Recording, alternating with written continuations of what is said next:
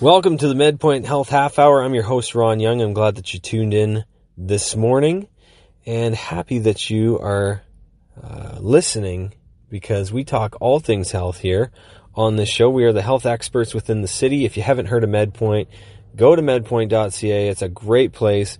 We've got a lot of awesome programs. We do private health, public health, exercise, nutrition. It is a all-in-one stop shop for just about anything healthcare related. I was chatting a little bit uh, on the Craig Needle show earlier in the week, and the one thing that I kind of wanted to tackle on today's show was just a little bit about sleep, a little bit about kind of our our programmed clocks within our brains, what that looks like, and uh, you know why sleep is important, not only for stress reduction, for uh, weight loss, different things like that, because of the hormones that are secreted, um, the stress hormones, but also because we've kind of gone through a bit of a shift. This weekend, we're actually springing forward daylight savings time.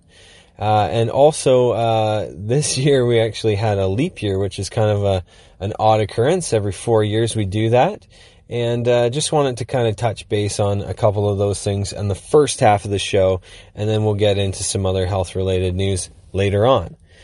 Now, why do we have a leap year? A lot of people are saying, you know, it's kind of weird that we just play God almost, adjusting our clocks and adjusting our calendars. Well, there's a good reason for it, and it's because we operate as humans on that cycle where it's like this is morning, the sun's coming up, and now this is night. And if we want to stay on target with those um, uh, parameters, we need to make sure that every four years we add a day. And that's simply because of the Earth's rotation around the sun. Uh, we need to make sure that, uh, quite put simply, the year is 365 days. Actually, based on measurements and whatnot, astrologists they've figured this all out. The actual year is just over 365. It's not that 365 right on the money. You can't have the perfect measurement. You can't have the even number cut and dry. It's it's 365 and then point you know whatever it may be. And over the course of 4 years if we don't add that day, then what'll happen is we'll keep shifting a little bit and then what is usually when we have sunlight uh, will be pushed back further and further and further, and then we'll have to obviously adjust in a different way. So that's our reasoning to keep ahead of it and stay stay uh, up to date with that. Now, why is sleep so important? Uh, because with the sun and, and with the earth and, and everything that's going on, in our brain we have a structure called the suprachiasmatic nucleus, and that is our biological clock. It's always ticking, and it's something that uh, triggers the release of different hormones uh, in, in, in the other centers of the brain. So if you see light, it will release hormones that stimulate alertness, wakefulness. It's time to get up, rise and shine. Let's get out and get moving. When we see darkness, the absence of light, uh, we start to get some melatonin, some hormones within our system that helps us to slow down, relax. It's time for your body to naturally rest. Now, what happens in society today? Uh, well, we spring forward, we fall back. That's fine and good. If you ask me personally, I don't like tinkering with the with the time clock. I think that it's kind of silly, and everyone's always really late uh, the uh, in the spring and always really early in the fall because people forget. But if you think about it in terms of how much sunlight is in our day, it does help us overall. And one of the things that I also want to draw your attention to is this whole idea of, of screen time because this is affecting our sleep. Sleep's very important. Rest, Making sure that you give your brain adequate rest helps with memory, cognition, thinking, problem solving, many great things like that. And if you're not getting enough of it or it's disrupted by maybe screaming babies or uh, too much alcohol, then it's going to have an effect on your health. And overall, I'm not saying having one bad night's sleep is going to be detrimental. What I'm saying is you have to be mindful that if you're in a consistent pattern of, of sleep that is not good, not well timed, not uh, restful, you're not going through the cycles that you need to be going through, then that's when it becomes problematic because you can have weight gain, you can have added stress, anxiety, um, all sorts of things, and overall you'll be lethargic and you won't be firing on all cylinders. If you have certain deadlines to hit uh, in the office at work, perhaps you'll miss them. Perhaps you'll forget something, or uh, you know, I always tell I always tell my wife uh, I'm forgetful because I can only remember one thing at a time. And as much as that excuse is good and all, uh, sometimes if I'm tired, uh, I my recall and my you're just not as sharp. Now, obviously, there's stuff that can help you. There's caffeine, right? Caffeine's a wonderful drug. I probably have two or three cups a day. But overall, when it comes to a natural cycle of things, you need to make sure that you're getting enough sleep and adequate sleep for your health because it can weigh in on so many areas of your life.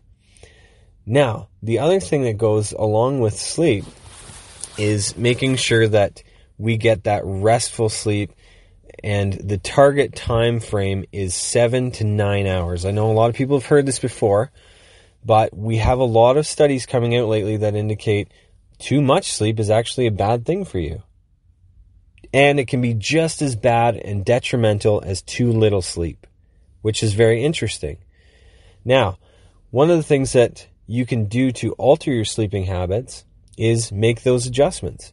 If you wish to get uh, in bed and make sure that you're getting that seven to eight hour, nine hour sleep, perhaps going to bed 30 minutes earlier, dismissing the phone and all the screen time will help you relax and get into a more comfortable rhythm uh, for your sleep cycles. How does uh, how does sleep relate to weight loss or gain? Well, if you're stressed, you probably won't sleep. If you're not sleeping, your body isn't adequately resting. And therefore, if there's an, uh, an abundance of stress hormone within your body, that will cause you to gain weight. We've had a number of clients come through MedPoint, and uh, you know we've got great formulas for success. We've got a good nutritional program. We've got great uh, one-on-one training sessions and workouts. But sometimes there can be missing pieces there, and we've seen clients struggle with a bit of weight loss because perhaps they're not eating enough healthy fats. They're not getting enough sleep. They are not, uh, or they're experiencing too much stress throughout their day. And those are the variables. Those are kind of the, the small things. Uh, not enough water that you might not be mindful of, but that you need to piece together to get the whole picture with fitness and nutrition. If you're missing them, if you're missing some of it, some of the puzzle, all the puzzle, sometimes it can just be very frustrating, discouraging. So I encourage you today, try and piece that together. You could be missing one part, you could be missing a couple parts, but the sooner you get a grasp on that, the sooner you're going to reach your health goals. So uh, I encourage you, make sure that you're getting restful sleep, not too much sleep, not too little sleep. And actually, uh, in an article that came out about four months ago, they were saying how the ideal nap can be a great reset through the midday if you are hitting that low. Uh, napping over 20 minutes or more, uh, not good for you because then now you're tricking your body into thinking it is a nighttime rest and maybe hitting those cycles of sleep. Uh, ideal is about 15 minutes. So, anyways, sleep is important. Sleep is something that we need and something that we need to make sure that we are doing correctly when it comes to our health. We're going to have more on the second half of the MedPoint Health Half Hour. I'm your host, Ron Young, and you are listening to 980 CFPL. Welcome back to the program. Of course, every Saturday morning, we are on here live, MedPoint Health Half Hour. I'm your host, Ron Young.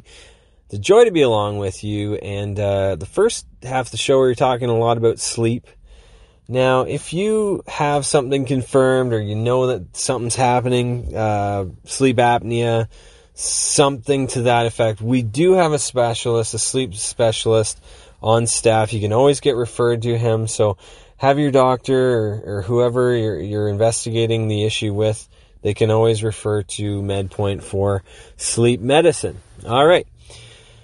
So the one thing that I wanted to talk about on the second half of the show is it's it's it's obviously all in the news right now. The coronavirus, it's it's big news, uh, continuing to rise with the infection uh, rate and spread, uh, and of course, uh, getting a few more cases popping up uh, in North America here, which is always very scary. Now there was one uh, political figure. I forget what her name was, but she she may have jumped the gun. Uh, I mean, I'll leave it up to your own opinions uh, because we all have our own. But I'm going to lend a bit of commentary on this. She basically was saying we shouldn't be shaking hands. We shouldn't be, you know, uh, doing stuff like that until we know it's under control and taken care of. And while I do agree, shaking hands can be a very uh, good way of spreading germs. Uh, I also uh, agree that um, you can, quite frankly, get it from anywhere. I mean, you could you could touch a car door handle or the handle on the door opening to your office and and catch uh, some sort of illness. So it is all over the place. We have what what do we know right now? We got I think it's about 23 confirmed cases of the coronavirus within Canada. Uh, quite a few of them are in Ontario. Most of them have resulted in the patient being discharged. They uh, are, you know, rid of the disease, healed. Now, the one thing that I think, and this is again just my opinion, you can think differently on it, but uh, I want to lend some commentary on it. We were quite a bit better prepared for coronavirus, and I'll tell you why in the eastern part of this world, we get a lot of our information ahead of time. So, for example, a good indicator of our flu season, whether it's going to be bad or good or, or, or, whatever, and how we try and predict the strain of the flu that's going to be most prevalent, comes from our neighbors uh, in Australia, down under.